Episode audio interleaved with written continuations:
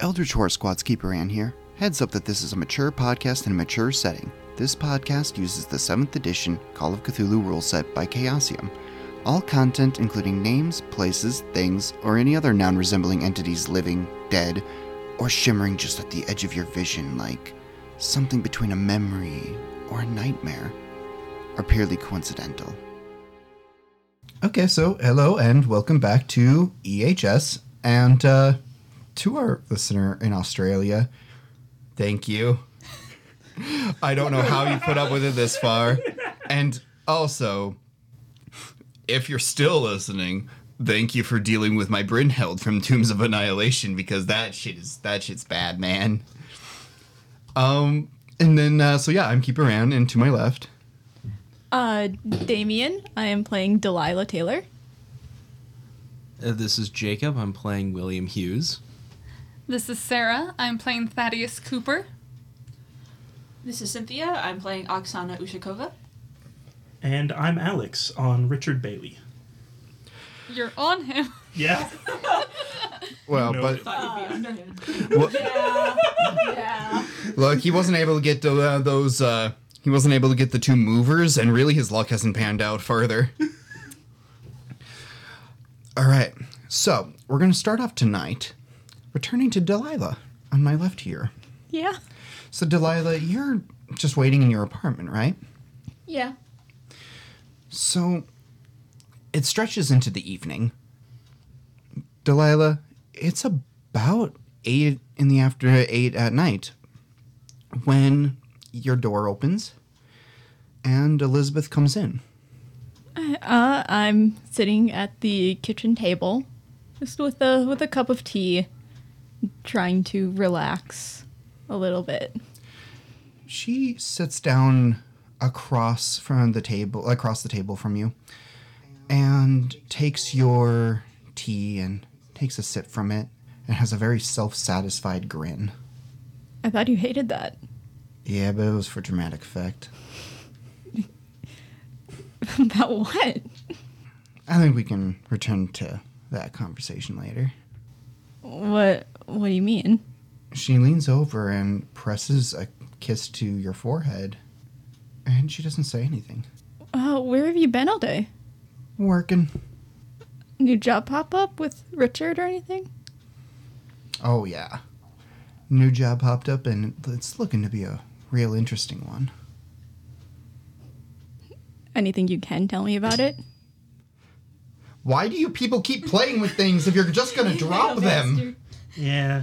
Don't pick yeah, up Don't pick up the coin, Jake.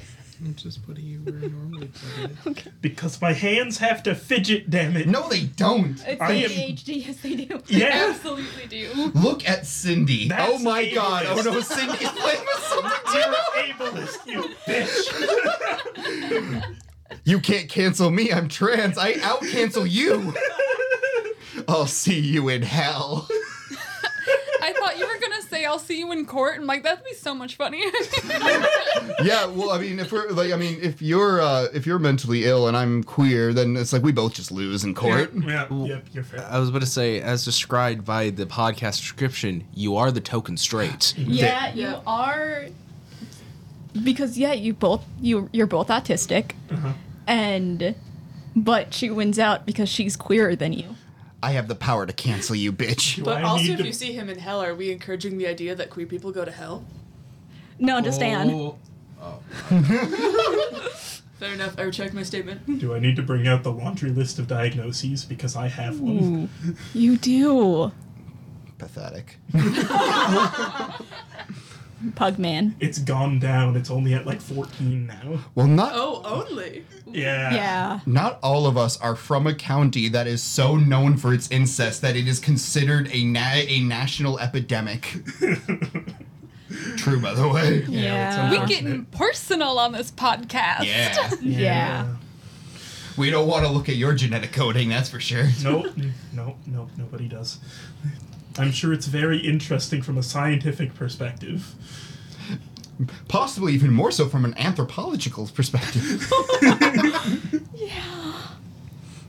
So Delilah. Yeah.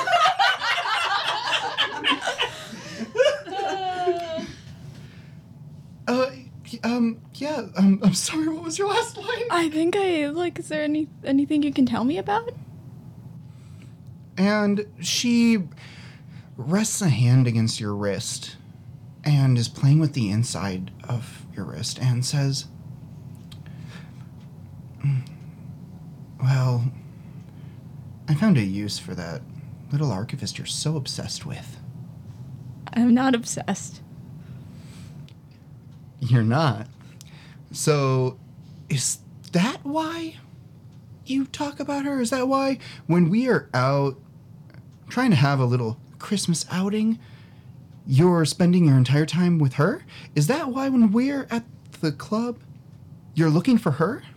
It's because you're not obsessed, right? It's... It's not really simple to explain. I'm all ears. I mean, we're we're more like coworkers than anything else. What about what I just said sounds akin to coworkers? I just think she's kind of interesting, that's all. Interesting. Okay, okay, I'll bite. Interesting how? Uh, she's got she's got a funny attitude about her. And yeah, you can you can see that her eyes are watching you very carefully, very there's like a methodical element to it. And you realize, Delilah, that's the way you'd imagine a wolf looks at a chicken. And she says, well, you get your use from her, and I'll get mine. What, what are you doing with her? Well, I don't think that's any of your business, dear. Because clearly, what you do with her is none of mine. This weekend, do you want to go out together? We can go out of town for a while.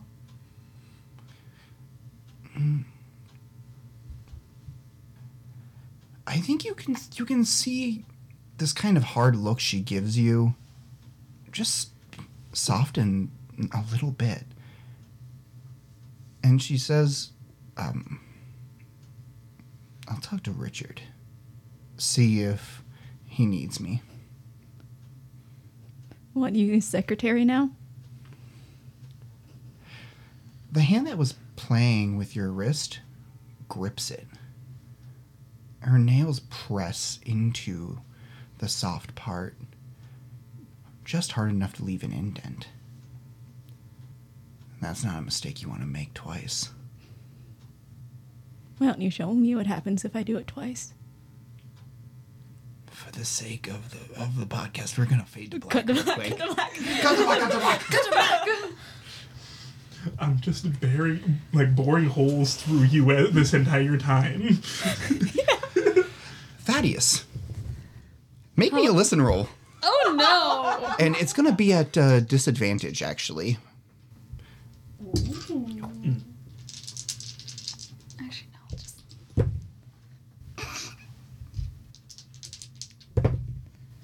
Okay, listen. That is a fifty-nine over fifty. Okay. Uh, would yeah. you like to spend luck or push it? I think I'll spend luck. It's only nine points. Oh, I absolutely love that. Please spend it. I have so much luck, and I absolutely will not need it. I said like a liar. Oh, Thaddeus. You'll learn. Or you won't, I guess. Okay, so Thaddeus, it's about eight p.m. Mm-hmm. What are you doing right now? Because we talked a little bit last time that you're kind of watching the wall, you're going through the motions, you're a little blank, right? A little bit. I'm probably, like, doing dishes, cleaning up after dinner type stuff.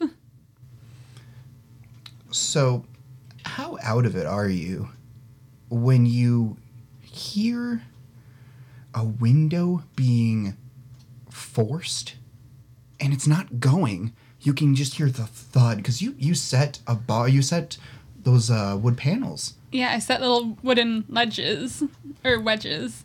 And you're hearing the creak as something's forcing it up. I grab my gun, which has been next to me this whole time. Uh, and uh, which window is, does it sound like it's coming from? Uh, on a success, it's probably in the living room. Cool. I'm going to very carefully, like, kind of pressed up against the wall, like, peer around trying to get a peek of what's making the noise. Yeah, so you come around the corner, you peek around the corner, and you don't see anything there. And the window isn't rattling anymore. And then you hear another one. This one sounds like it's from the second floor.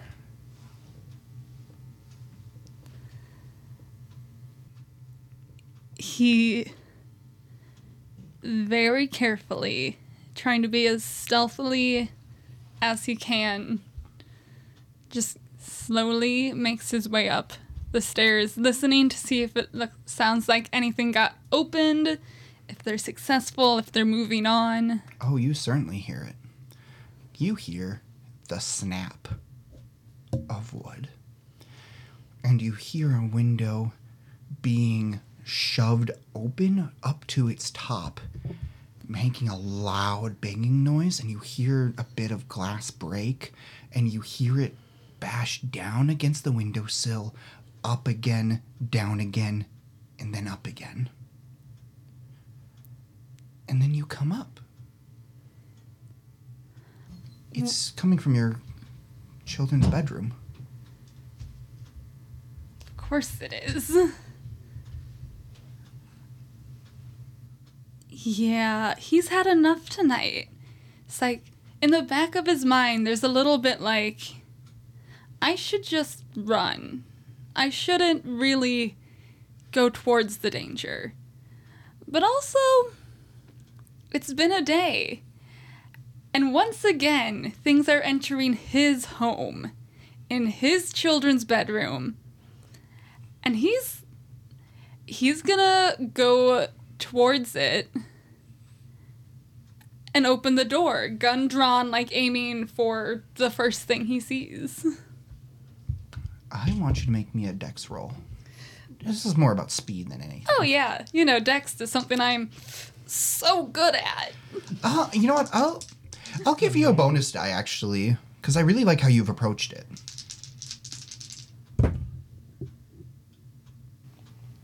Well, that's a sixty-four over forty-five. I'm guessing uh, you would not like to push it or spend luck?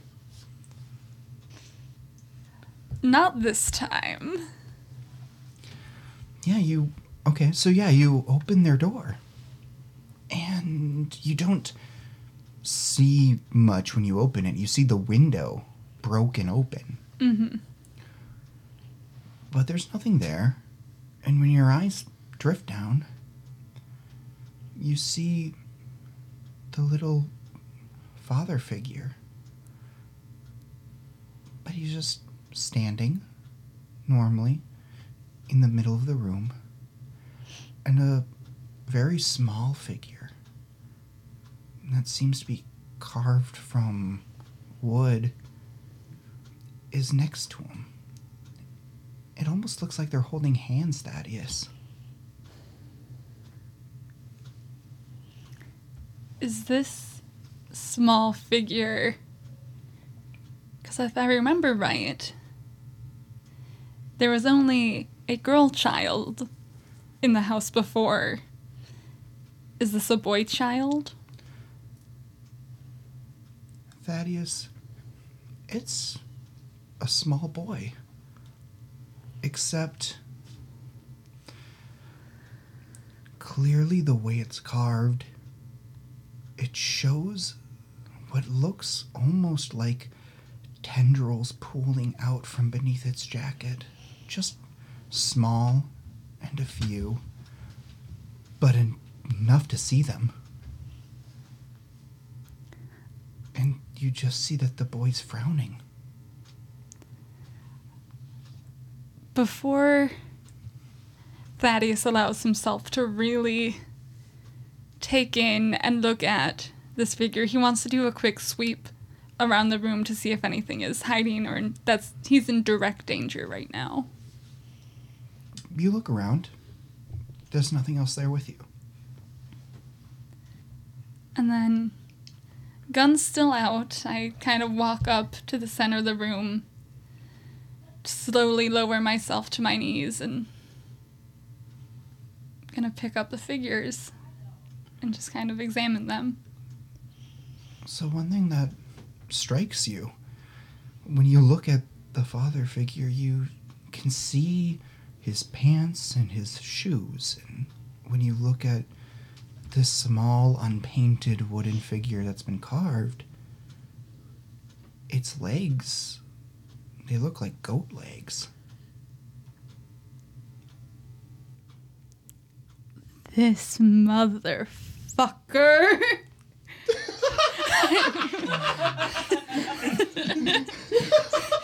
Welcome to Call of Cthulhu, fuck this bitch, cocksgun. They've put goat legs on my boy. My boy. Goat man. I'm jumping on your bridge, goat man. If I look out the window, do I see anything? Make me a hard spot hidden. And because Actually, of... I'm going to make it an extreme. Ooh. But you do get your bonus dice. I do get a bonus dice. It's a forty-six under fifty, so it's not a extreme. So just regular success. You, it's it's not what you see, it's what you hear. You hear rustling, the rustle of leaves, and you can barely make out some loose leaves fall from the hedges across the street. And then there's no, there's nothing. Thaddeus is pissed.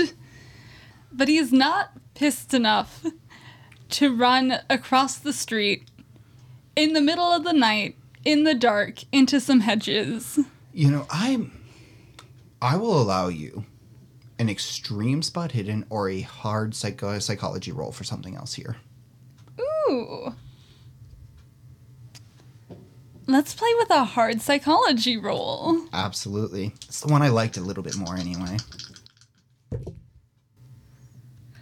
That is a fourteen under fifteen.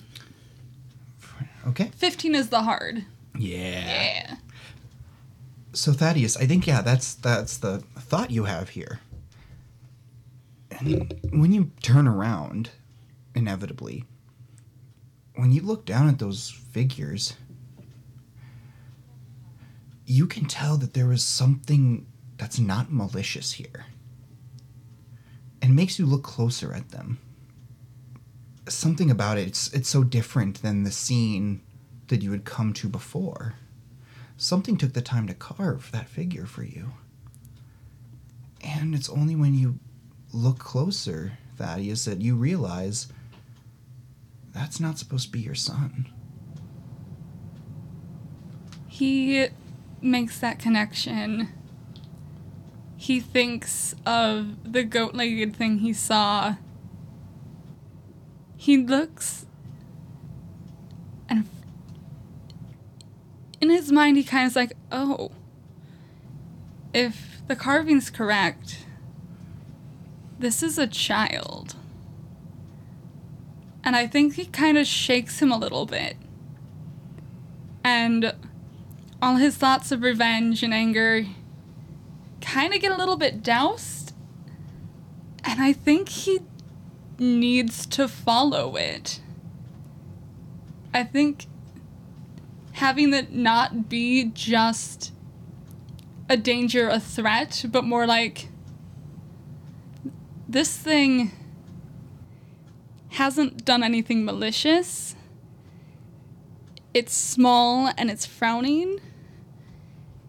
And I think there's part of him that's curious of what it wants. So I think he's going to make his way. He's going to shut the window, reboard it, and then he's going to make his way out of the house with a little lantern and his gun at his side.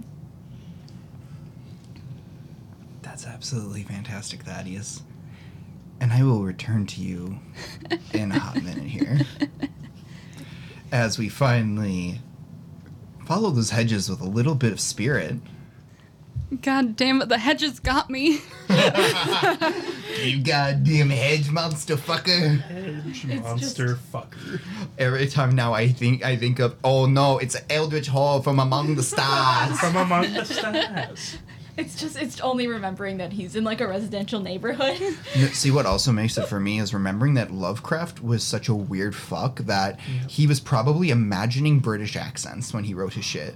Because he was obsessed oh, with Victorian sense. literature. Oh, of course yeah.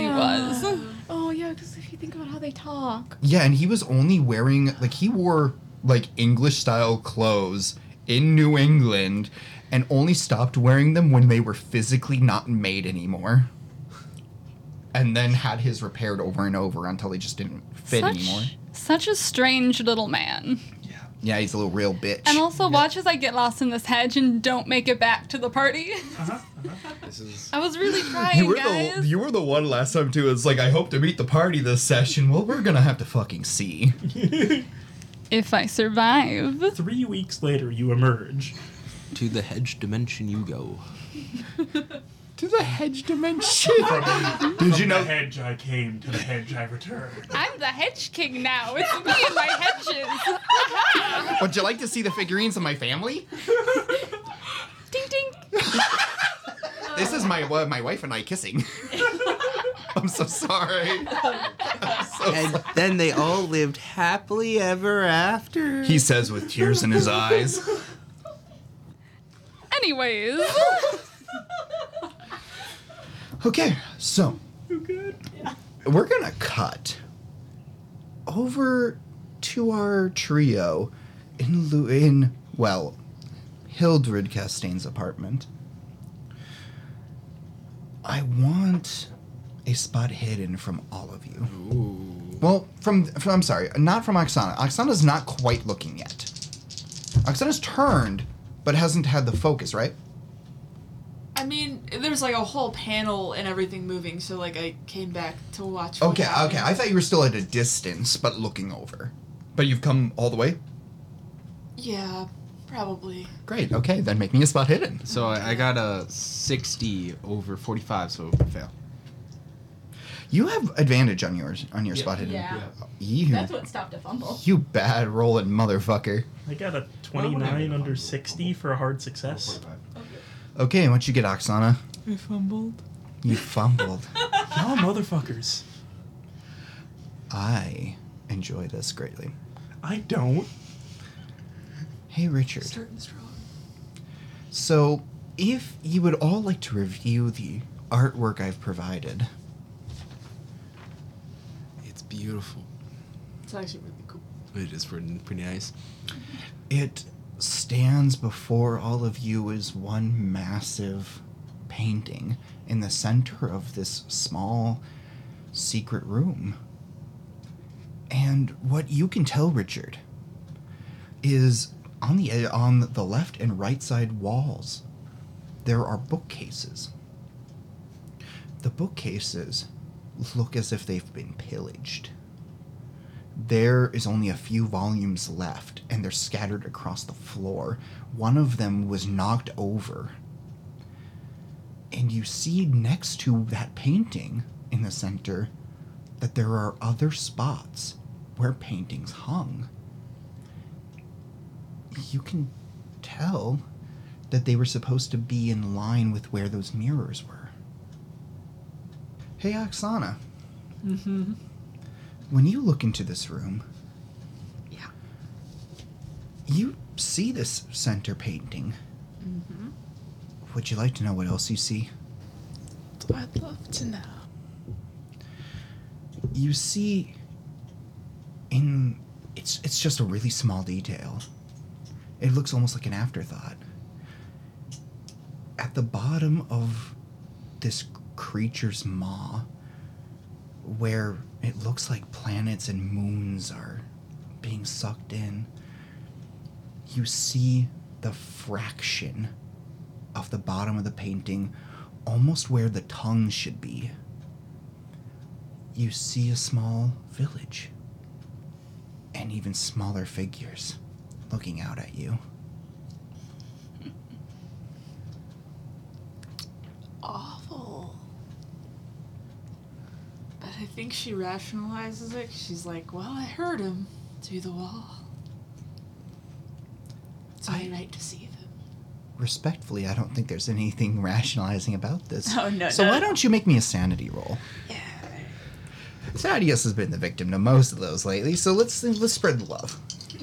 Hey, I had one last time. Uh, for Sam, that's a fifty-nine under seventy-eight. Yeah, as you said, this is just in track.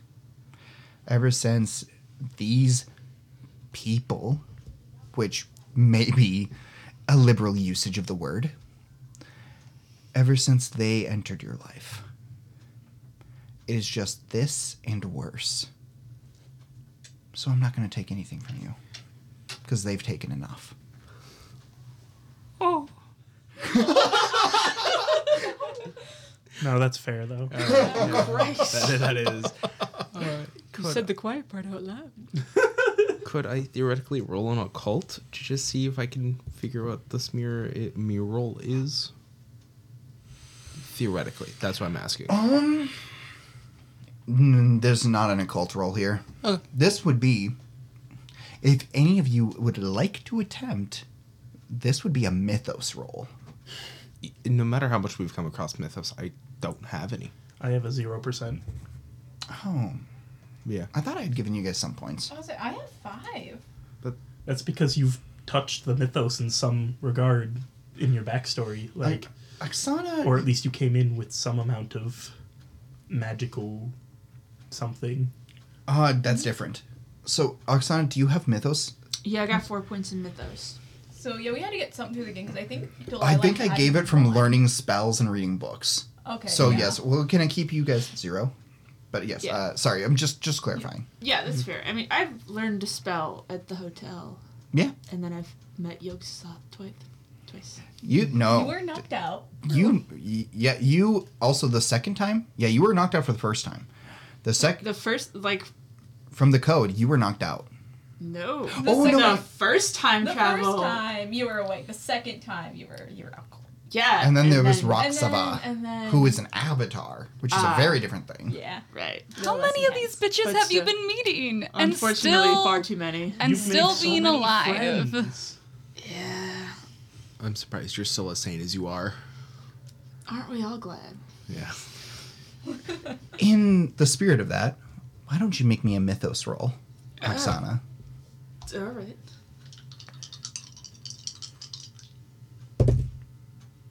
Nope, that's another fifty-nine, yeah. And I only have four points.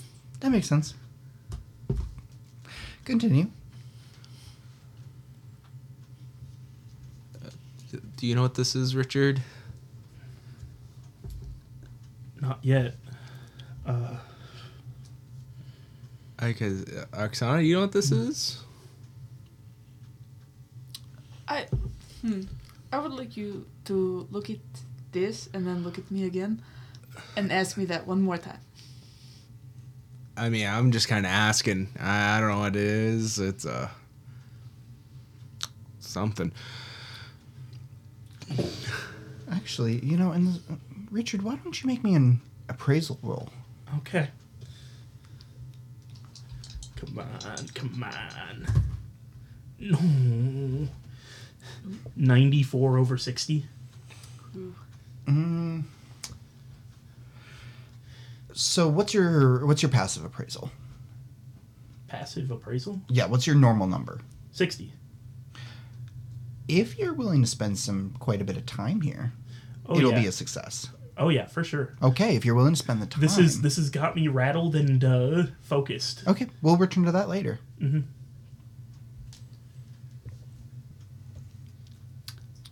Are, are, is William gonna do anything? I I think he's just studying the area around it for now. Um, just kind of taking note, like mental note of what's this all is. So. Um, I think Oksana is like really examining the painting because the children are off-putting and upsetting, but it's like if they're like in the painting, like what else is it? Here? Could you make me an extreme spot hidden? For sure. You know, actually, for the sake of this, I'll make it a hard, not an extreme. ninety-eight again. Whoa. That's another fumble unspotted. With the same number. Hey, William, Richard. Yeah? The two of you uh-huh. are trying to see the details of this room. You're a little shocked. N- neither of you have made a move to look at the painting further quite yet. Um, you tried to do a cursory glance, Richard, but you know you're going to need to spend some more time with it. Yep. Neither of you have tried to take a closer look at the books here, at the spaces here, and you see Oksana lift her hand up, and just the index finger is outstretched, and it's gliding towards this painting and towards this thing and specifically towards its mouth. Uh, Oksana, what are you doing? Oksana, could you make me a power roll? Yeah.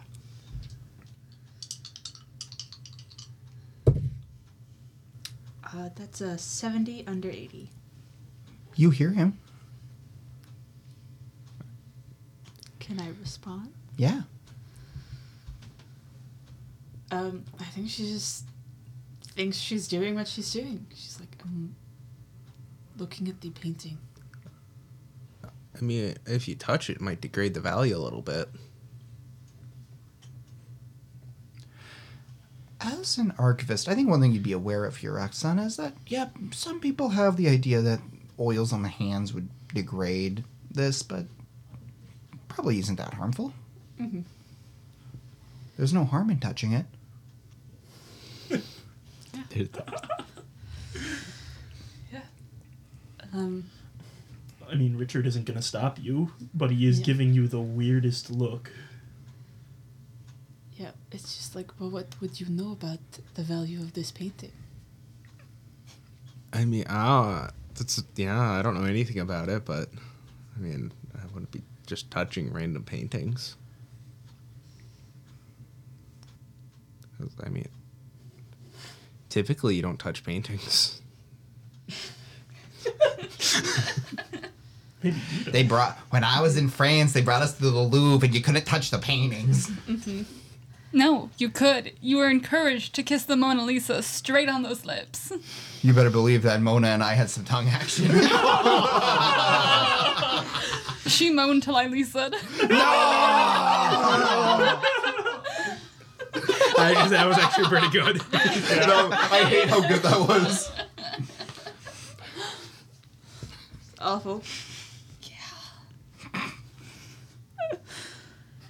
um, I think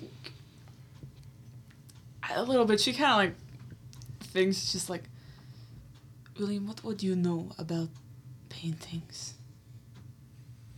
I don't know if you... Little soldier. You don't voice that out loud, or do you do you actually voice it out loud? She says it. I don't know much about paintings, but typically you just look at a painting, not touch it. And that's that's every time I've seen a painting, I just look at it. I mean, you guys, you're the archivist, so... If this is taking time, Richard would have probably gone in while they're, uh, to look at it closer while they're talking. Okay. Like, started the time that he would need. I imagine that I'm, Wonderful. like, saying this as Oksana is walking towards the painting. Yeah. Yeah. And right now, Richard, are you just focused on ascertaining potential value? Uh, mainly, yeah. Uh, he's got some curiosity as to the relationship between that and the one that he had seen earlier, but... Mm, make me... This is going to be an appraisal for something else. Okay. So please roll that for me.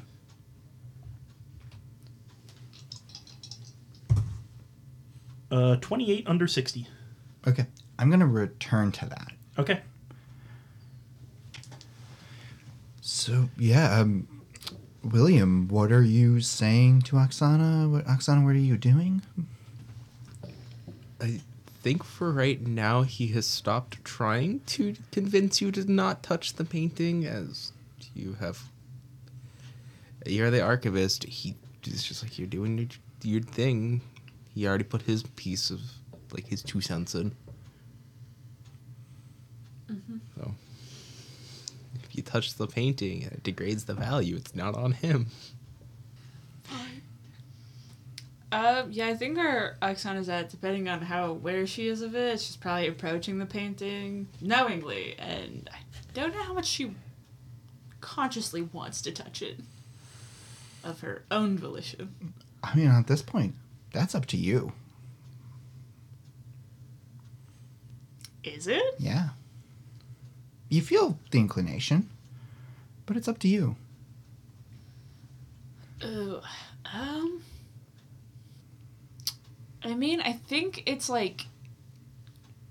I don't know, it's kind of like I think she'll get up really up close to it and, like, almost touch it, and then, like, kind of, like, do the hand back and forth, like, sort of thing.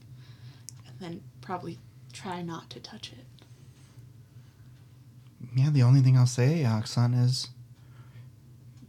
you get this strange sensation. Like a small hand holding your finger. But that's it.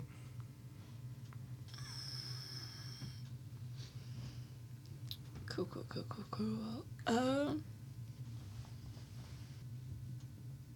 I think that she would she would take a half step back, and um, 'cause she never quite made it back to the music room with Lewis's diary, she might whip it open um, and try to skim through to see if she can find a description of this painting, and or maybe if he mentioned that when he acquired it. Okay, so Oksana, go ahead and make me an int roll. Which, uh, according to one of your pop talents, you do you have advantage on that? I have quick study, which is reading it, but I'm skimming it. Ooh. Okay. Okay, I'll keep that in mind. Mm-hmm. So that's a three? So, um... An what extreme e- is seventeen for me. So. Okay, so what exactly are you trying to ascertain from this? Um, so I guess ideally, like, the... Like, so her goal was, like, if she can find anything about the painting in the journal, but the one thing she's looking for the most is if there's, like, the day he acquired it. The the painting? Yeah. So, uh, one thing you would know already is that, yeah, this is Lewis is, uh, Lewis's journal. Right. And, and this is Hildred's apartment. apartment. Yes. I guess like, then when Lewis discovered it. Fantastic. Sorry, my bad. Yeah, Forgot so, there's different Castaignes. So yeah, Oksana, you are skimming through the pages, and you are able to ascertain immediately that this journal has been recorded since the war, since like just a little bit before the war. And at first, his entries seem reasonable, like they're, the, the syntax makes sense. You're not really reading them, because they're not about what you're interested in. But you do see, as you're flipping through, the handwriting, as of the past few months, slowly becoming more and more erratic. You don't focus down on the on the entries where it starts that way yet. You are coming back towards the end here to see his relationship with the painting. Mm-hmm. And then you find it. You read an entry from Lewis where he talks about he talks about a man that came to visit him. This strange, small man telling him of a grand destiny that could be his. That this man cursed his cousin with that knowledge and then cursed him. And he showed him something that he couldn't he couldn't unsee. Whenever he closed his eyelids, he saw the same symbol over and over again. And even in his dreams, when you think you're safe, he still saw the image as if it was stamped on the back of his eyelids. And then you read about how he found the passage. He opened it. He found blasphemous tomes and historical tomes that had law that in his research had long since supposedly been burned. He had artwork, and that he tried to burn them, but he couldn't. Something stayed his hand. And then you just read that he's hidden them. Mm. Okay, and it stops there with that he's hidden it, but he doesn't say where. The last line you read before it tra- before it trails off is that I dreamt of a crooked crown on my head, and when I awoke it was made of thorns. Oh. Lovely. Oksana in character. Oh, lovely. Cool, cool, cool, cool, cool, cool, cool, cool. Yes, cool, cool, cool, cool. Cool, cool, cool. Very cool. He should have gone into writing prose. No doubt. No doubt. No doubt. No doubt. Um. Actually, as um, small little detail. Can you make me an English uh, roll? I sure can.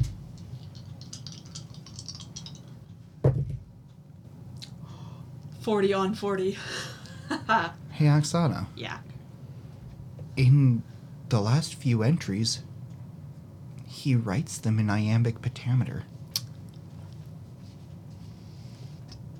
Oh, he did really get into prose. Okay. Delightful. That's, uh, I guess she, like, tucks that away, like, um, for, like, oh, interesting way to lose your mind. Um, so reading that he's hidden such tomes, I think she would start examining, like, the spaces. You said that there were cases and that they were, like, torn. So spots where clearly something was hung that you can tell from... The- paintings, right. Yeah, paintings were hung, and they've since been removed. And mm-hmm. Clearly many books have been removed. Mm-hmm. Um, I think she would go look at where the books specifically got removed and start looking at the books that were left behind and um, what kinds those are.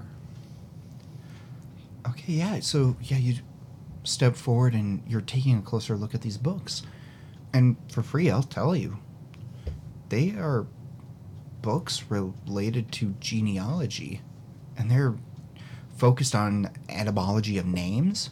They're focused on specifically genealogies of the, you know, like the eastern coast of the United States into France. And they're going back to some tomes that must clearly be old as as all hell, medieval France. With that, I think she would pull one of the really late ones, like for medieval France, and sort of crack that open, and not like super fast skim because it's old and needs care, but sort of a fast brush through in case Hildred or perhaps Lewis, but likely Hildred, made any notes. So considering the success of your rolls thus far, I'll tell you that you, when you open these up, you identify three different sets of handwriting. Oh. Could I make a roll to see if I notice if any of them look like Lewis's? Since I just read his diary. I think since you have a journal, make me a library use, and that's just going to decide how much time it takes for you to cross-examine. Sounds fair. Seven? That's Lewis right there. The highest highs and the lowest lows. Well and truly. Yeah, and Jesus. That's this group in general, though. Yeah, and part of what helps you out here is you see one man's set of handwriting making notes about uh, about specifically the entry of the family Castaigne, and you see notes about families that lo- that look to be related. And then, above his annotations, some ones that are even scratchier. And then above his, a hand that is steady and seems to be doing a more... It's it's more... There's no other way to put it than it's it's a stable hand. It's not scrawled. It's... very good handwriting. And that's Lewis's from before he started to lose it. And on an initial read, all you can re- uh, like see here is one of the first hand lamenting that it can't draw back any further. It can't follow the genealogy any further back. And the middle hand seems to be commenting to the first. This is this is our history. This is our family. And the last one seems to be making notes about the one previous's clearly being insane. Gotcha.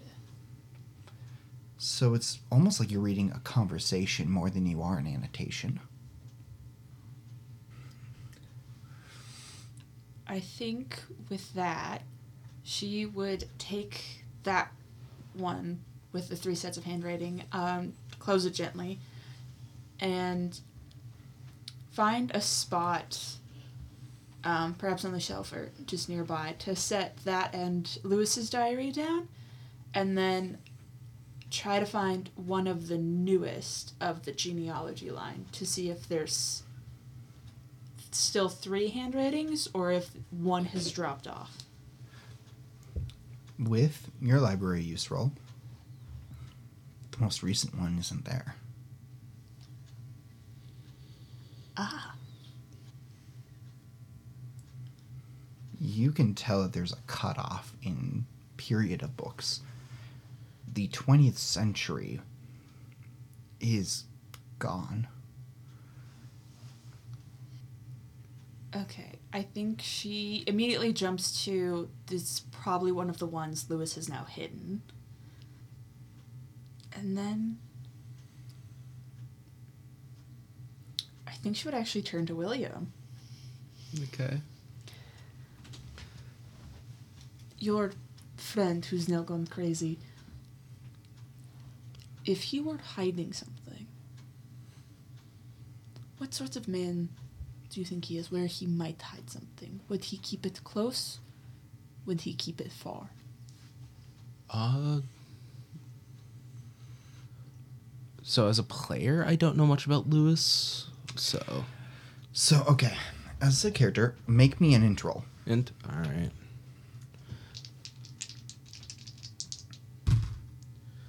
That's a three. So, what you can tell from your last interaction with Lewis is that he's not really the man you knew. Yep. The man you know would have hidden it somewhere close. And the man he's become would probably hide it somewhere not close, but certainly not far, if that makes sense. He's not going to hide it in a ho- in his own home. You can kind of figure that. But he's not bringing it to some other state or anything. It's somewhere he thinks would be clever. You can t- tell that from, like, the way his unstable mind seems to have been working. Okay. So I guess I'd relay that to you of just... He would have... Back then, like, when I knew him before, kept it close, but now it's... You wouldn't hide it very far, somewhere he thinks might be well enough hidden, but not terribly out of the way. Does that make sense? Yes, I do suppose. And when I was talking with his wife, she said that he does have a book at his house, but I don't think it's the book you're looking for. Um, so specifically, she didn't say it was a book. Okay. Oh. She said he brought something, and that was in his desk. So, could I also, I, I don't know, this might be a stretch. Could I try to roll an idea, think maybe where he, like, mm, no, that's... I will, no, no, no. Oh. Make me a normal one first. fifty-eight under seventy-five. You'll probably have to talk to him again. Okay. The state you had found him in was not one to really give you much direction. He might need something more. Okay. Um... Unless I told his wife that it would probably be a good idea for him to go to the hospital. Which, by the way, one of my favorite things is, Oksana, maybe something here can help him. Oksana, having shoved a book into the bottom of the ottoman. No, I don't think that's true. No. Don't touch anything. Um. This is the Louvre, yes. It is gone. To get an idea of where it might have hid something, I would want to talk to him again to get a better grasp of the new man he's become. Uh, this is where I'm going to interrupt real quick, because Richard, you realize, looking at the elements of this painting, it's probably worth quite a lot. And that the art around it could be worth just as much. Play it cool. Play it cool. I think it might be time to get Elizabeth to work it too. Mm-hmm. Uh, so that's what he got from his appraisal rolls, I'm assuming. Yep. Um, I mean, especially if you can sell this as an artist that lost their mind. Oh, people eat that shit up. Oh, one hundred percent. Uh, he'll stand up and take a couple of steps back to, and just not really give verbal impressions of it. He'll instead, like, stand back, take another look at it from afar, and then uh, start to look around a bit more. He he doesn't say anything, but you can tell that he's made an impression of some sort. Um, Sonic's TikTok is gonna go, like, yeah. You just appear so much in this. TikTok, TikTok. Uh, we need to get Sonic his own microphone. Yeah. There's a little, like, clip-on. Do you think there? We could get the rights to get transitions from the Shadow the Hedgehog PlayStation game? Where he's, like, cocking a gun and just, I am Shadow. Sonic says we gotta go fast, but the unrelenting ticking of the clock will always follow us. No matter how fast we reach our destination, we will reach there. And it is death. No, I'm Shadow and no one tells me what to do. I also have a gun. And I'm sixteen and this giant fucking the destination is death, then I truly do gotta go fast. By the way, in that game, you can shoot, like, you can straight up shoot cops and soldiers. Shadows is A C A B, let's and, go. No, no, they're on your t- they're on your side, you can just shoot them. Shadows is A C A B. Yeah, and then Sonic in the background goes, those are our allies. That is, like, an actual thing that happens in that game. I'm so sorry. Excellent, okay. It's all good. Uh, so how late is it in the... Oh, yeah, I think, that's a good point. I think with the amount of time this is taken, it's probably getting close to nine thirty, close to ten. It's late. Gotcha. Um, I think I would go to you. Just, I will talk to him in the morning. Um, it might be better for him to at least rest the night. Maybe he'll get better overnight. Look, you're going to have plenty of time to talk to him. There's so much here I still have to catalog, so... Well, I hope I have the time to talk to him. I kind of look over to you as you've got done appraising, though. Um, I think at this point his back would probably be to you because he's taking a cursory lo- look over the books and the shelves at this point. Uh, do you are you seeing anything, Richard? Or I mean, you come to the kind of same conclusion. They're mostly genealogical books.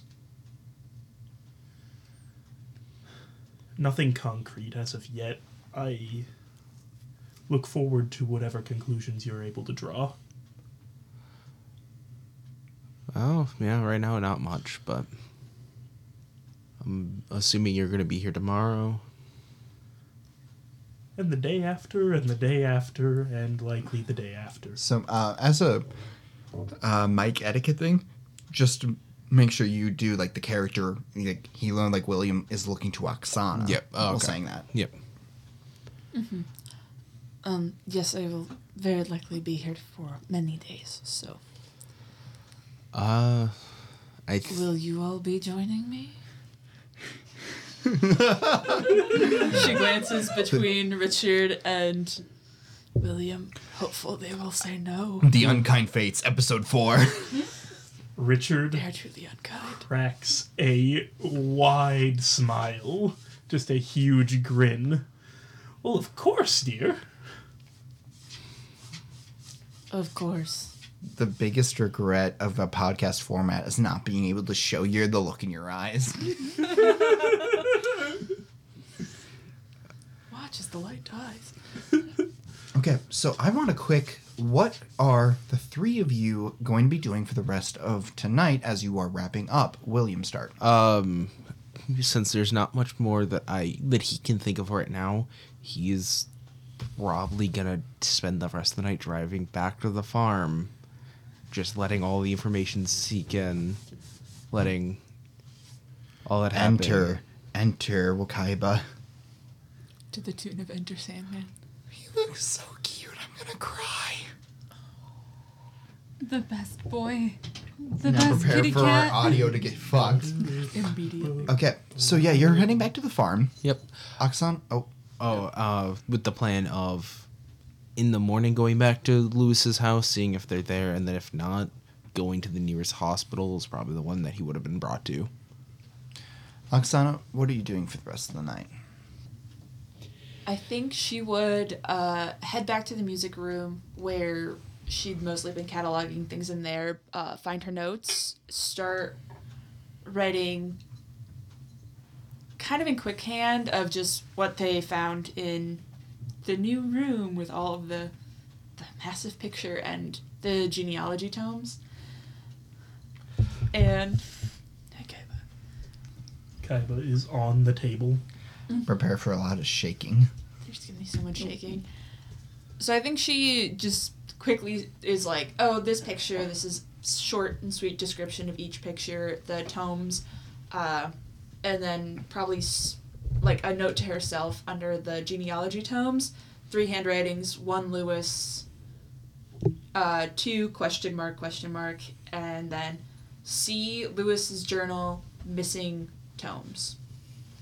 Okay, well, about what time do you think you'll be getting back to Finch's? Uh, I mean, she probably isn't leaving the apartment until, like, after ten, if it's, like, nine thirty now. Okay. I mean, it's not too far from Finch's, though. So. Yeah, so she's... Well, specifically, this is Finch's outer home. So it'd be probably a good half hour to get to. This is his home outside of the cities. But still. Mm-hmm. Oh, Kaiba.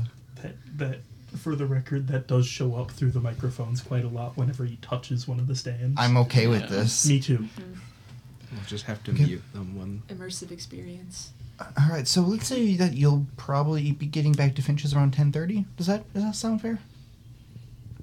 Yeah, like ten thirty, ten forty-five or so. Yeah, yeah, yeah. Okay. Uh, Richard, what are you doing? So I think Richard is going to take some time first to just look through the rest of the belong... Like, take a little bit closer look of everything else in the... secret room, because if it's near that, maybe it is also worth something. Then, if he finds, whether he finds something of interest to him or not, he would leave, take a cursory glance at the rest of the bookshelves in the apartment to make sure that there isn't another secret passage. So, make me a spot hidden, or agree to leave when Oksana does. Uh, make me, like, do a spot hidden, or I leave when Oksana does? Yeah, so, I, which would be more time. I, I think if Oksana's looking like she's going to leave, Richard would say something like, I'll lock up when I leave. Well, but then you might touch things. Unfortunately. Uh-huh. If you're not leaving, she probably would stick around a bit. Uh, I won't be long, but I just want to take another quick glance. Okay, I can wait for that. I mean, considering this, that Oksana does have a pretty good idea of what you do. Mm-hmm. I think that makes sense. Mm-hmm. So, I would hope so. So why don't you make me a spot hidden then? All right. Oh, damn. That's a... Oh, wait, no, I misread that. I thought it was a seventy-six. It's a sixteen under sixty. Okay. Yeah, so... Wow, largely what you can tell here is that somebody moved many things in this space in a hurry. There is no other secret pack, uh, passage. But it's all shuffled. It's shuffled. And the true value of this trove... is out of grasp for the time being. It's obscured for now due to the shuffling. And as we both know, Richard, that's just delaying the inevitable, isn't it? Of course. I have people for that. Let's get to work, Richard. So, Delilah? Yeah. Elizabeth has your...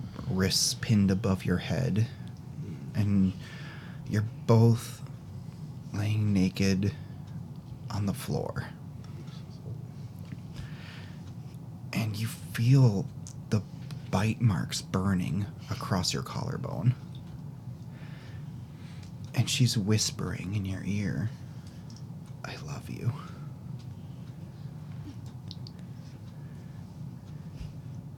Can you two stop? What? What is this? Uh, he started, so I kept. Doing a weird little dance while we're all playing. I love you too. And yeah, she presses her face into your neck. Why don't you make... What's the exact name on it? Uh, Clairvoyance. Why don't you make me a clairvoyance roll? Okay. Ooh, it's fifty-two over thirty. Yeah, you... You don't pick up on anything in this moment. Except the way her nails dig into you. And the eager whisper of her... It almost sounds like a plea. We should go to bed. And she says no. Well, at least let me take a bath, get cleaned up a little bit. You can practically feel her grin into your neck when she says, yeah.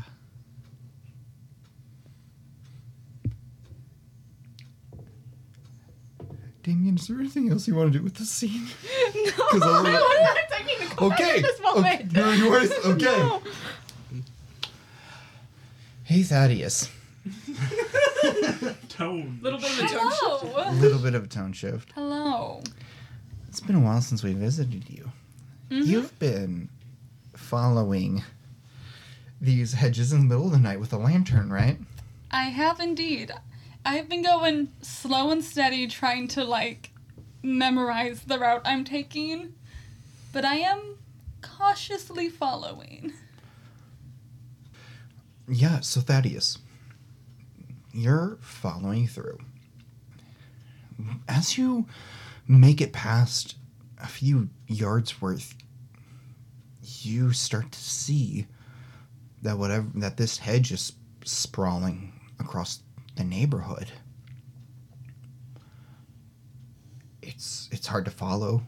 It's spiraling. And I'm gonna have you make a track roll for me. All right. That is a sixty-four over twenty uh over twenty-five. Hey Thaddeus, would you like to know what you were rolling for? Yes. Your ability to find your way back. Yeah. And that really is at the back of your mind at this moment. As you keep pushing forward. And you find that the hedge seems to go back into a stretch of trees. What the What the fuck, though, Thaddeus? You've seen the front of this forest before. I stop dead in my tracks. I do not go forward. And I am... Honestly, I am white-knuckling the hilt of... or like the handle of my cane, almost pale, and I just take a step back and say, you wanted me to follow you. If you have something to say, if you have something you want of me, come out here and talk to me. I'm not following you anymore. You broke into my house. You left me your carving. What do you want with me? The sound you hear, Thaddeus, it's, it's like so many things you've heard. It's uh, like when several people l- jump wrestling onto a bed and the springs creak as it descends with their weight. It's like when kids jump on the new sofa.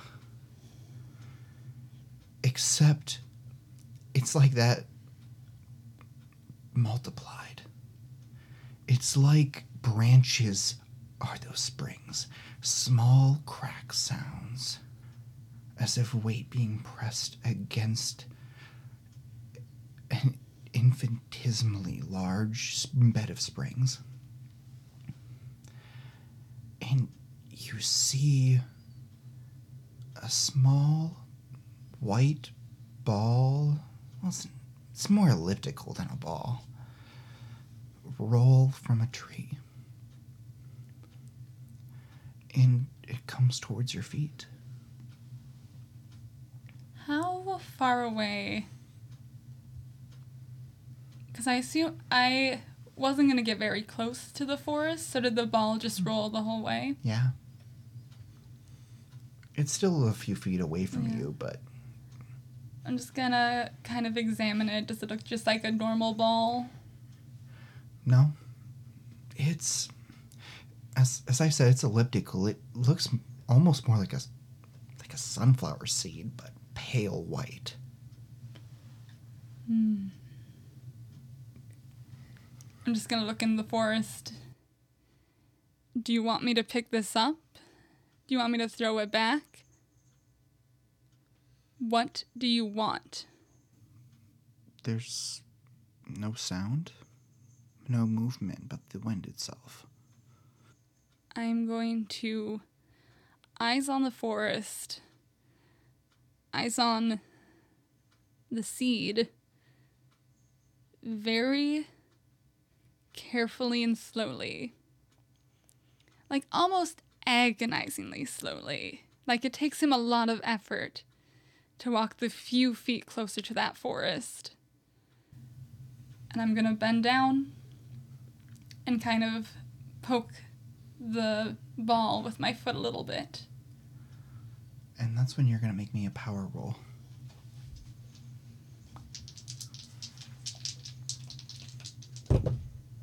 That is a thirty-four under sixty. So Thaddeus, you give it a small poke. Like, is it more of a more of a jab? Is what, what is it? It's kind of like if you see something on the ground and you're just like, "What is this?" and you like explorative, just kind of like turn it over with the foot. Yeah, you move it over, and the first thing that you notice is that it's it's warm. Hate that. And he, did you touch it with your hands? No, I poked yeah. at it with my shoe. Yeah, it's it's it's warm. And you hear a soft, very soft, almost imperceptible coo, like an infant's.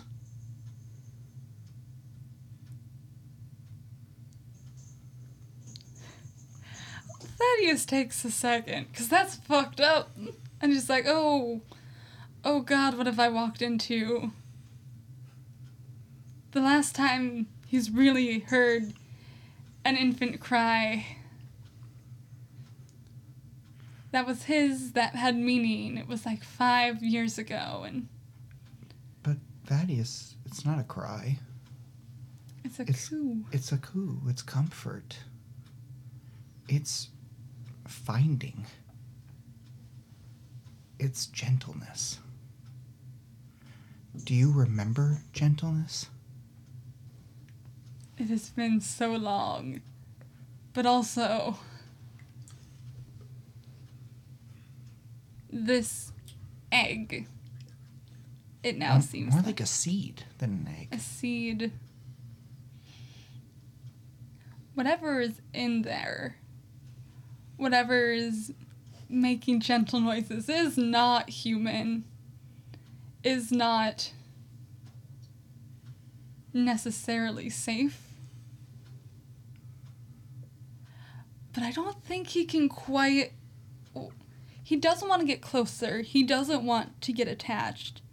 But I don't think he can quite bring himself to walk away from it yet. So he just kind of stands there, staring at it for a minute. Thaddeus, I, as your keeper, don't really believe that you're capable of casting it back to a cold forest. But that choice is yours. See, that's the thing where he's stuck. 'Cause I'm not one hundred percent sure he can either. But also, he one hundred percent is not gonna, like, take it home. Like, he's trying to find something in between where he can see that it's safe without him becoming responsible for whatever this is. Aren't you? Weren't you the moment it rolled towards you? No. Whatever rolled it towards me, whatever broke into my house, that is responsible for it. Oh, okay. I see. And he's gonna Can I try making a spot hidden to see if I see anything within the forest? You absolutely can. Okay.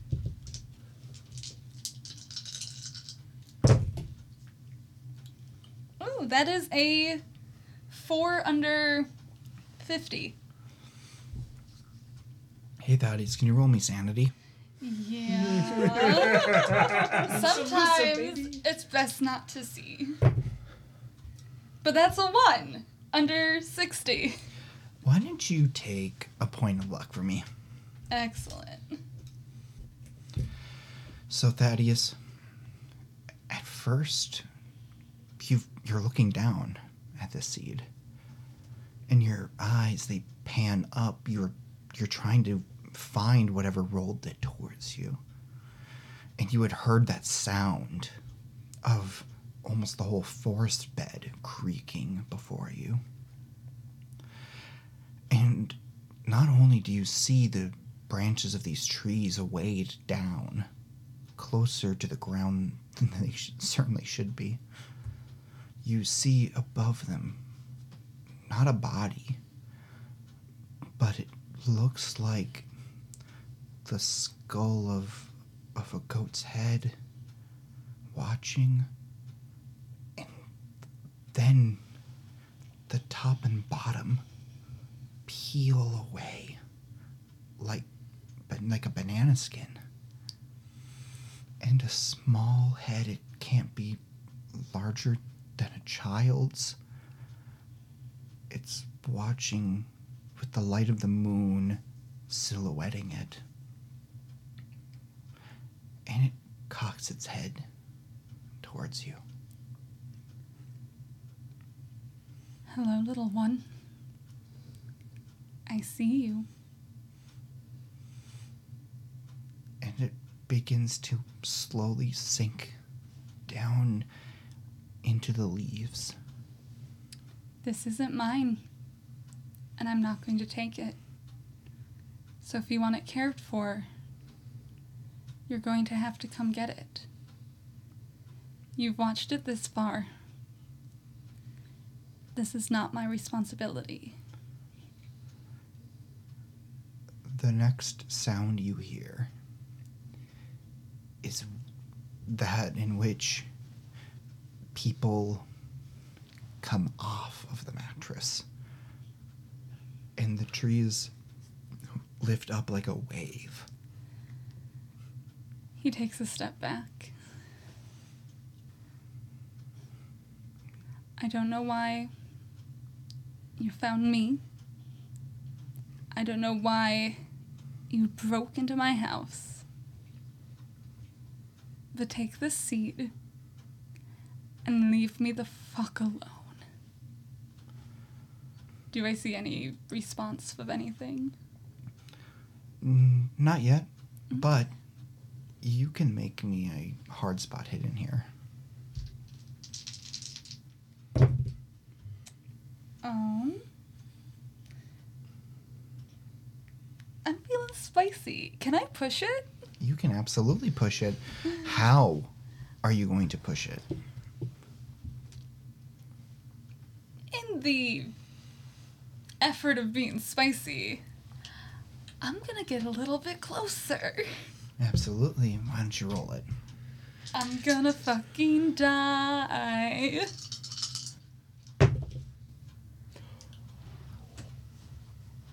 That is a sixteen under twenty-five, under uh, fifty, so hard sixteen under twenty-five.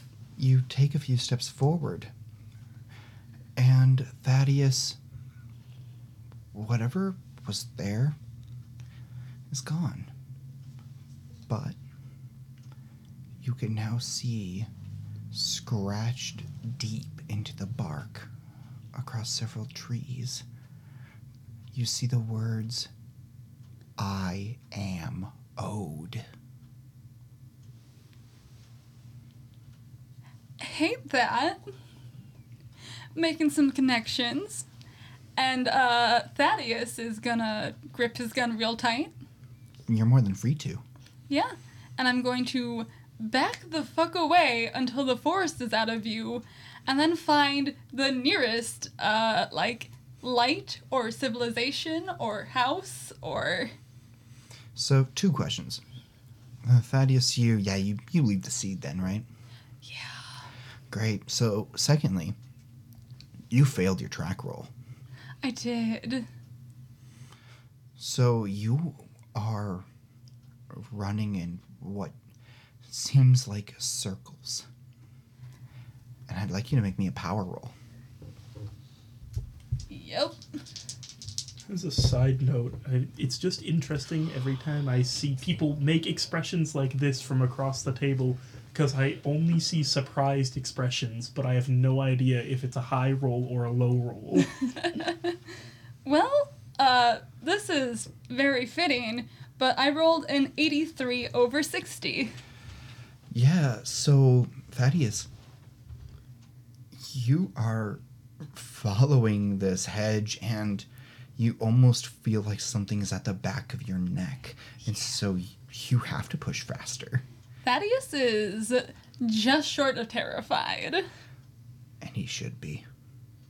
Because Thaddeus, you find yourself go, you find yourself going in circles, and you keep seeing those trees again and again. I am owed. And you keep coming across it, and then it's almost before you know it. Okay, I'm opening it for you. Yeah. Oh, no, that's cute. Oh, fuck you. Oh. Sorry, cat. And Thaddeus, you're in the middle of the forest. You are surrounded by trees, and you hear... Dear children. First off, I scream. Straight up, stock still where he is, and he just kind of screams and clutches his head and kind of gets down on the floor a little bit. This is not where he wants to be. This is very bad. He is very afraid. Oh, Thaddeus, you're more than free to do that. Can I look it? Can I lose the sanity point? Please take it. I was going to have you roll, but you can just take it. No, I'll, I'm... He's just taking it. This is not a good forest for him. Hey, Thaddeus, can you roll me a listen roll? Do I have to? Yeah.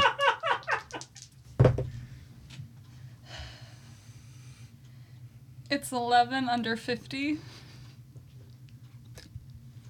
Thaddeus, the river's this way, come on. And a small laugh. You can practically see the gesture of his hand ushering you forward.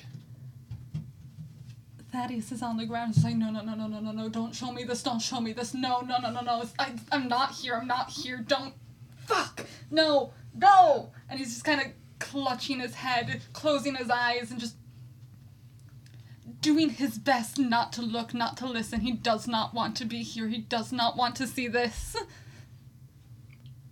There's nothing. No sound. And he looks up. And now, larger than ever, the seed is before you, and the words now taking up the whole of the trees. I am owed. Can't be. You're dead.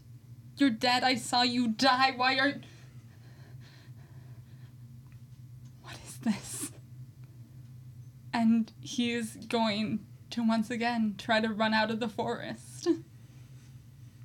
And this time, Thaddeus, it's simple. You come out. And you recognize that you're on the other side from your home. As soon as he gets out of the tree line, he is breaking down and he is sobbing. He is doing his best to be quiet about it, like shoving his hand in his mouth. But that man is a broken man on all fours, sobbing into the night. But clearly... not broken enough. Hey, William. Yeah, you spent most of the night driving on your way back. When you come back to the farm, what's what's the first thing you're thinking of doing? So I, I like to think as he comes to the farm, a lot the weight of what's ha- happened around him is crushing him because, you know, he's a man who saved his life, asked him to kill him this today. I think he just stops, like, in front of the house. Um, unsure of how to actually proceed with what's happening around him, and probably just sits in the car for a while. Um, yeah, you hear voices from the main house where most of the bedrooms are, and they're they're pretty loud. And if I might, I think I think there's something more surreal about that. Something about these voices and how loud and how how into life they seem compared to how you feel right now.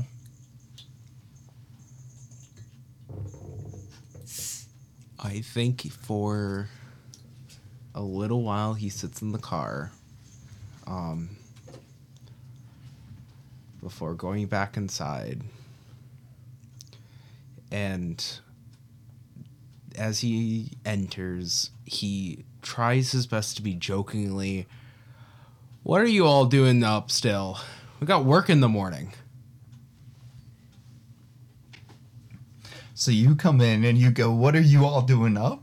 Yep, he's trying to be joking because, like, it's probably near eleven midnight because, uh, because you know he lives a decent bit away from main city, New York, so... Yeah, it, it took probably quite... Like, how far are you? About an hour away? An hour, hour and a half. I think we said about forty minutes. Okay. I, th- I think we had said it's about forty minutes from New York. Uh, but it's still pretty late by the time he gets back. Yeah, definitely. Uh, so yeah, he's jokingly, as they're all up, and they have to be up clearly by like six in the morning or something like that. Yeah, so William, you, you when you come in, you see Alex, and you see Brock, and oh my god, I got hair on my tongue, I'm sorry.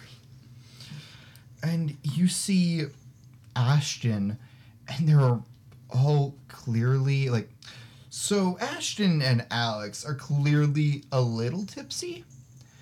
Um, Brock, you see that his drink is a little brown, but you know him enough to know he's not drunk. And this is a little trick, you know, of his, that every now and again, since, you know, he's Champlin, that he has occasionally engaged in these uh, liberalities with people, but he likes to make his water look like whiskey. And he's looking at you a little uncomfortably, as the other two are clearly drunk. Yep. And Alex draw like puts his drink down really quickly on the secondhand piano you have nearby, and he salutes. Uh, nothing, sir. Alex, we're not in the military. You don't have to salute me anymore. Uh, uh, uh, okay. And he goes to put his hand down, and Ashton goes, "No, you put that back up. That's that's common respect." No, Alex, don't put your hand up. You're good. You're yeah, good. Put it back up, Alex. What Ashton. What are you, a Neanderthal? Ashton, we're not in the military. You're gonna see Ashton is looking at you with like such a grin, but he is hiding it. Like yeah. With his hand, he's hiding part of it so Alex can't see it. Um, William's not hiding his grin.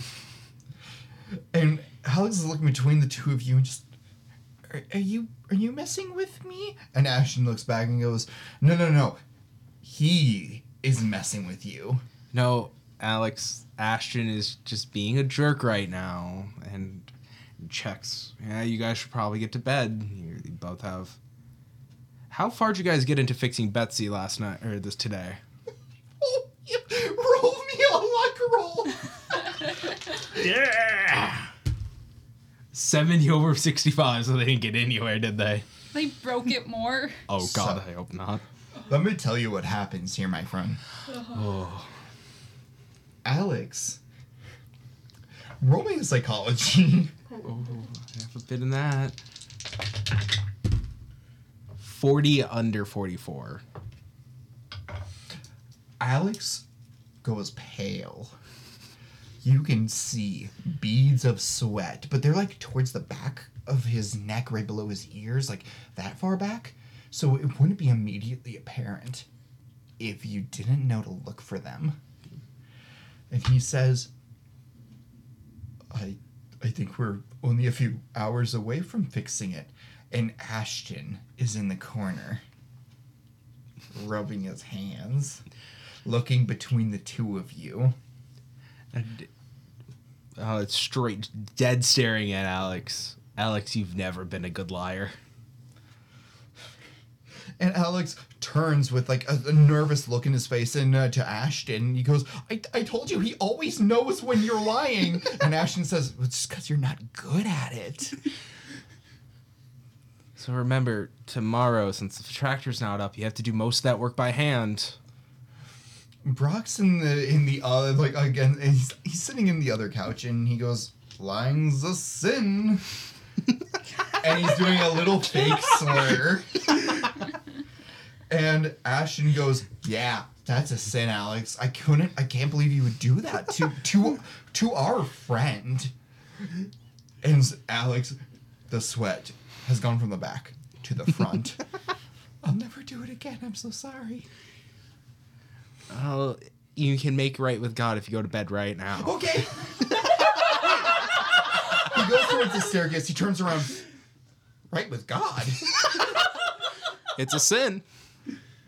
Ashton, yeah, it's a sin. And Brock, I'm the most informed one here to tell you, it's a sin. And Alex, you hear the pounding of the feet as he rushes up. And the, you, the three of you, you laugh, and it's like under. You're trying to do under your breath. It doesn't completely work. You you end up having to laugh into the into the into your elbows. And after a few moments, you all finally begin to recollect yourselves. Um, and Ashton says, "So okay, uh, are you? Uh, you're not putting too much more shit on my to-do list, are you?" Uh, I have to head out again tomorrow. Just try to teach him a bit more about the tractor. If he can't get to it, I'll hopefully be back in the afternoon. I could try to teach him then. More to do tomorrow. When are you going to do your job, man? I'm sorry. There's um, a soldier I met before I transferred over to you guys. He's not having a good time. And I'm... So actually, um, William Ashton has met Lewis. Doesn't know him very as well as you do, but doesn't know him. Okay. So then I would have just been like, Lewis is, he's not having a good time right now. I, I'm trying my best to help him, but. Oh, um, uh, shit. And you see him kind of lurch forward a bit, and he gives himself a little small slaps, and you can see he's yeah. like trying to sober himself up a bit, and he goes, dude, like, if it's Lewis, I'll be there in a heartbeat. Um, for right now, I, I, I should be good just right now. Just keep the farm working. No, no, no, no, man. If, it, if it's someone we know, someone we served with, I'm coming with. As, as I said, right now you're in charge. Remember, you've always been my second in command. I need you at the farm for right now. Hey, uh, so hey, William, he says, you realize that this is kind of more like a commune than a farm, right? Yes. So you think hierarchy should play in here? Is that what you're saying? No. And he gives you a grin and a kind of knock of his, of his uh, oh my God, I almost said eyeballs instead of. I hate that. Yeah. Ooh. No, but it is good to have someone here for direction. When. Yeah, yeah, especially yeah. with Alex. You know how he gets when he's done with one task, he'll just try to not do another task. No, no, That's the problem, William, is that he won't try to do an, uh, he won't, like, get distracted. He'll try to do the other task, but then he'll get too in his head about what you have to do in order to do it. And that's why we need you here to keep him on course. Well, I think Brock could show him, and Brock in the background goes, no. Yeah, because Brock had... I, I look over to Brock and just go, Brock's doing Coyote Watch tonight. He won't be awake. Brock says, yeah. And, uh, and you hear Ashton go, William, I think he's lying. No. Brock has to do Coyote Watch tonight. William? Yeah. Look me in the eyes. Yes.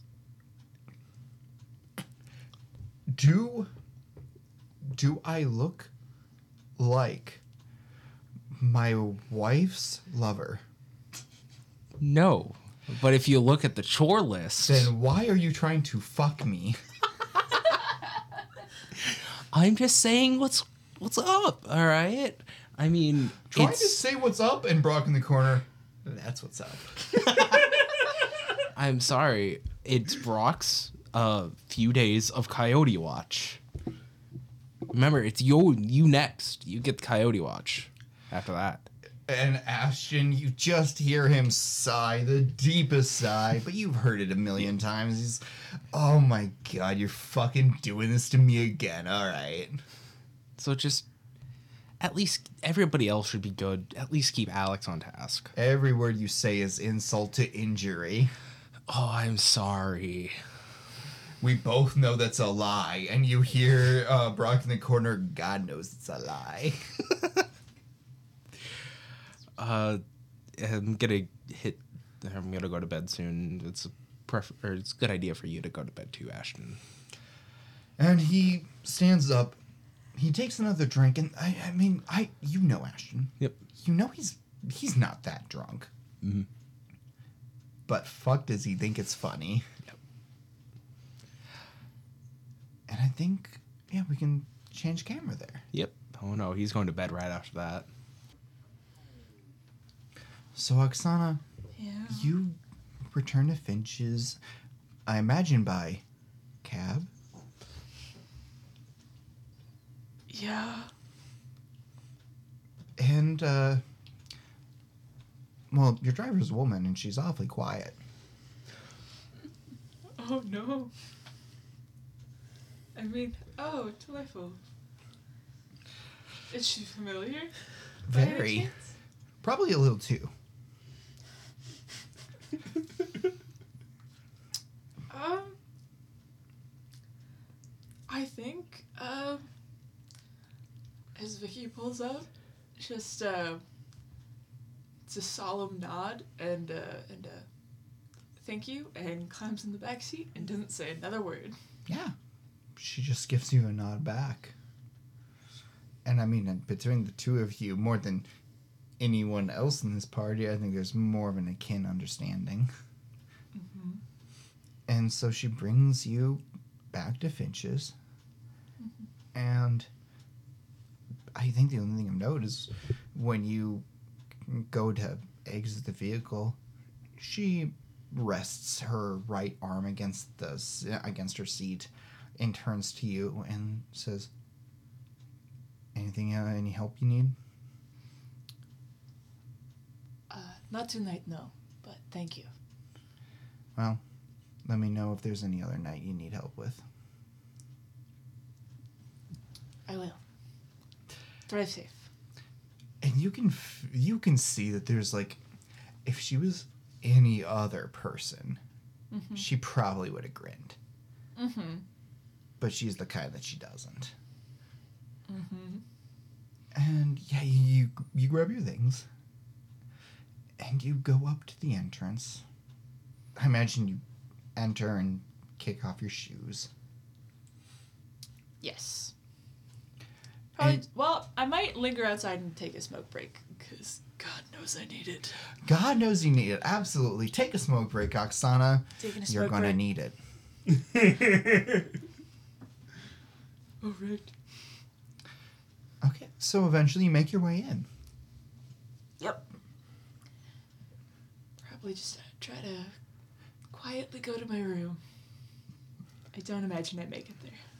Well, no. I mean, one, uh, Mister Finch is in front of the fireplace to the far right side, and he is clearly dead asleep. And there's, like... Unfortunately, a sight you're pretty familiar with. Mm-hmm. A cocktail of medications next to him. Mm-hmm. And a small glass of what's probably whiskey, but he didn't finish it. Mm-hmm. And he's asleep, and you see Sarah sitting next to him, and she's got his sleeve in her hand. Not his hand itself, just his sleeve. But, yeah, she's not looking her way. Gosh, I think she does just sort of pause at the sight, but then kind of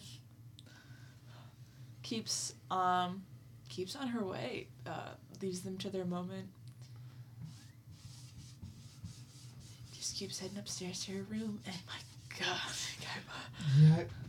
Yeah, is it Kaiba? Yeah. Okay, he can come in. Kaiba, I love. Mm-hmm. Sun boy allowed. And the other cats. On thin fucking ice. On thin fucking ice. Oh, we fit. Love that. Kaiba it's could, fine. Kaiba I could destroy you. My life. Mm-hmm. You. Okay. Yeah. So. He doesn't ex- crawl into the crevices where you can't reach him again. Kaiba just hangs out. Yeah, so, Oksana, you can tell that... Hi. How's it going there, buddy? It is... Baby boy. That's my microphone. So, it's okay, his he's going up. Now. Yeah, so Oksana, you you do see that Sarah knows you're there, mm-hmm. and she does turn, give you a small nod, and her eyes they just they just look sad, but she gives you a smile.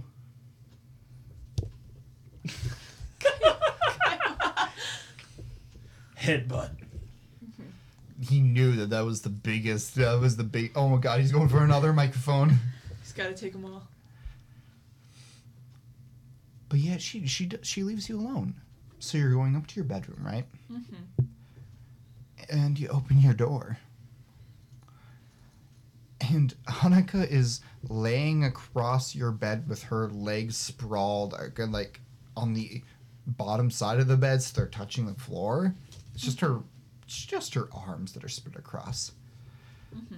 And she turns your, her head to you a little lazily. You are the worst host I have ever had in my life. I am confident you have had worse. No, no, no. You cannot be confident I have had worse. Excuse me. I know. What I've experienced more than you. Oh, oh, have you, you, you, you would consider the university a better host than I? At this rate, yes. Cuts deep. As it should. What is it you want? Why are you here? I you have would... your own room. Well, for one, I would like to actually be here to see my friend.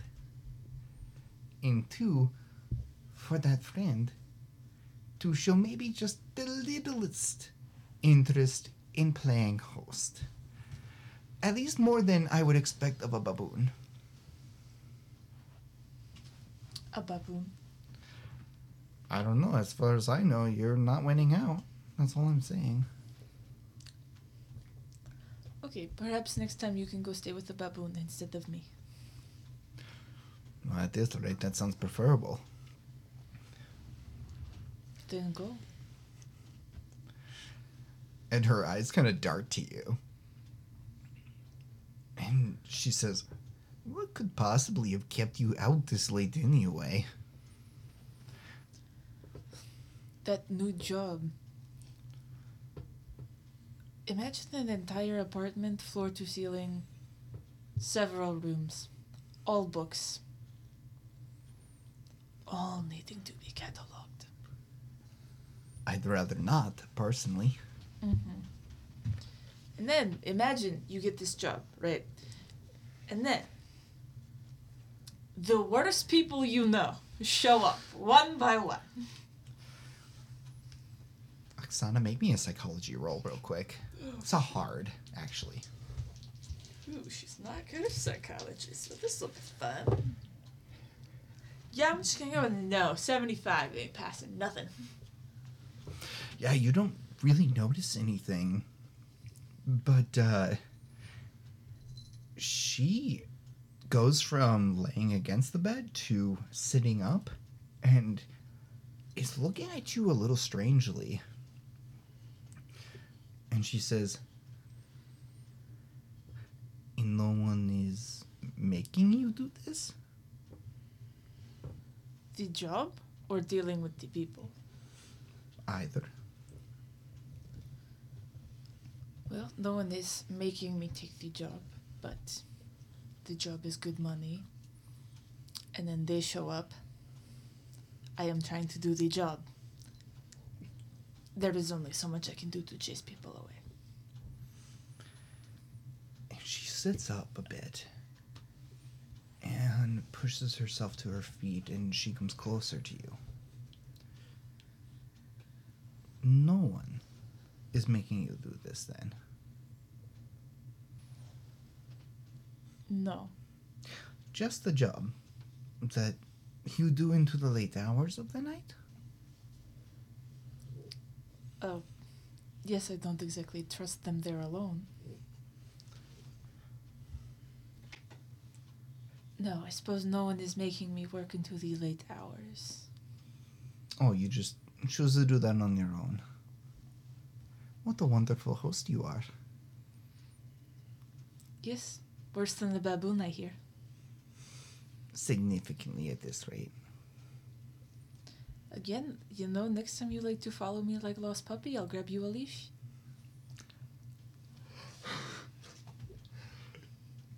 God damn. Okay, I'm going to allow you another psychology roll at this point, but with normal difficulty.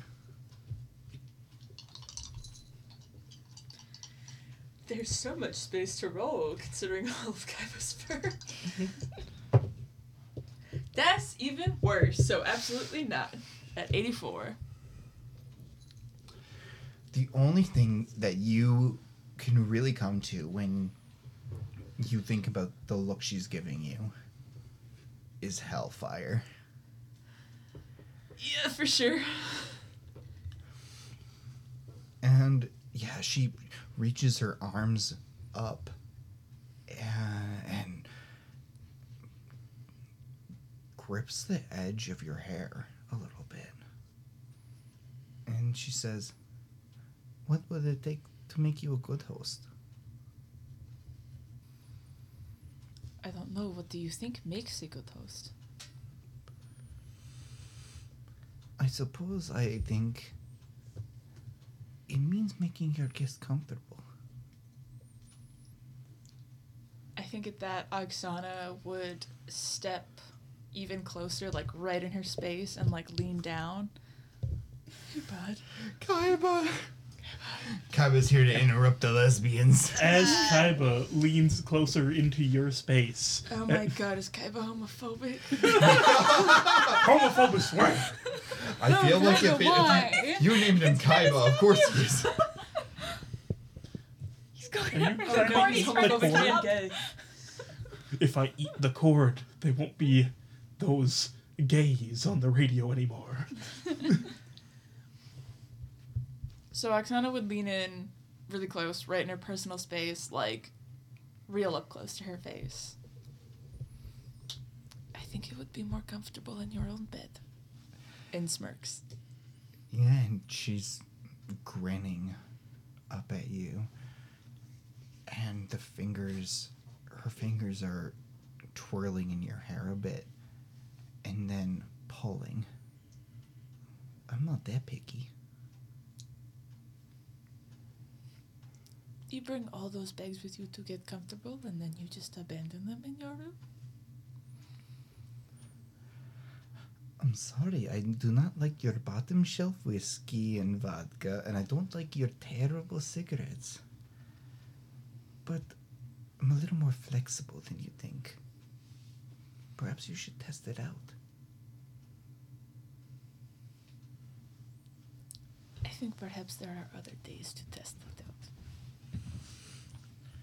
And she gives a small laugh and affectionately pulls your affectionately pulls your head down and ki- plants a kiss on your forehead. Okay, okay. You decide you want to tell me what your job is? That's on you. I expect better hosting, though, from now on. Yes, yes. I will try to make you comfortable. Well, you're off to a poor start, she yes. says as she opens the door. Mm-hmm. Oksana, like, waves her goodnight. Um, just like, ah, oh, yes, you know, the bard is a baboon, so we'll see what happens. And, yeah, it's... It's not quite a slam of the door, you but you, because you, you hear the way she laughs, mm-hmm. as she clo- as she throws it closed. So Richard, yeah, you are coming. It takes you. Do you make any stops on your way home? I don't believe so. Actually, I I think I would uh, I would head straight back. So. Yeah, when you come up to your apartment, you open your door. And it's stifled immediately. But you see that there are tears in Kevin's eyes. He's sitting on your couch and he hears you come in and he wipes them away and looks back up to you. Without saying a single word, Richard would walk, start to walk over to sit next to him. He gives you a grin and, like, he doesn't scoot over. He lets you take whatever spot you're going to take. Right up next to him. And, yeah, he gives a small laugh when you sit down and grabs onto your arm with both of his, and he's he's looking at you, and there's there's... There's obviously anxiety. Mm-hmm. And there's also an incredible amount of affection in the way he looks at you. Richard would pull him, pull his head in next to, pull Kevin's head in next to his own and just kind of ruffle his hair a little bit and just softly whisper, anything you want to talk about? And he presses his head a little bit further, and there's a, a bit of a lightness when he, when he says, "Not, not at this, not right now, not in this moment. We will, we will have to talk about it. Just right now, this, this is wonderful." And Richard will turn his head, plant a soft kiss on the top of his head, and say, "That's perfectly fine." And he gives you a small squeeze, and you, he, and all of a sudden he starts to almost cackle laugh. It's like a, but it's it's a lot more classy than that. I just can't do I, a classy I know laugh. What I know what you mean. I've got it in my head. And you hear him say, kind of mutter under his breath, "Could you imagine if we were these toxic bitches?" And you know he means Delilah. You know he means Elizabeth. He goes, "I'll tell you everything. It's right now. This is my perfect. You know that whenever we spend time together, whenever we just have a day when you take me to the zoo and we get those terrible, terrible lemonades, I just want you to know that those are the best days of my life. Every single one of them. I couldn't imagine anything better myself." Right, if you had something too good, it would just kind of, it would mutter, it would make the rest of it muddled, right? Of course. Having something just a little shitty it makes everything else just that much better, right? There's something compelling in its shittiness. Let's let's go to the zoo this week. For sure. I'll make time. Let's yeah, and let's bring Delilah and Elizabeth, and maybe they'll start to make sense to me, because God knows right now they don't. Are you sure you want the mood to turn that way? At the very least, it makes it interesting. And just touching back... I know it's not canon, Chucky episode, uh-huh. where he was just loving the drama. Oh, I think a bit of that touches every in. Single time that I envision Kevin, he is the guy watching the drama unfold while eating popcorn. Oh, exactly. He just knows that popcorn wouldn't fit the mood, so instead it's something he can hide a little bit better. yeah, and yeah, and yeah, so he says... Yeah, he, let's bring somebody else along. Built-in entertainment. Built-in entertainment. That's the best way to put it. And he plants a small kiss under your chin. And he has his arms around your neck. And he just says, "You, do you have any idea just how happy you make me?" I think I've got a pretty good idea. Because it's how you make me feel, too. And he gives you a small little bite on your nose and says, "That's the right answer. You fucking know it." And Richard gives a hearty little chuckle. Uh, and uh, just leans in for a quick peck. Yeah, and he stands up. And he's holding your hand and pulling you forward towards him. Mm-hmm. And he brings you back towards the towards the bedroom. Mm-hmm. And it's it, it's smiling, and it's gentleness, and there's sadness. But that's something for another time, isn't it? I trust him to talk to me about it when he feels comfortable. And Richard, when you sleep that night, it's dreams of him, and it's dreams of hands and holding. And then it's him in that fucking white gown and crying. And I hope that you're willing to do what it takes. And that's where we're going to end for the night. Go fuck yourself.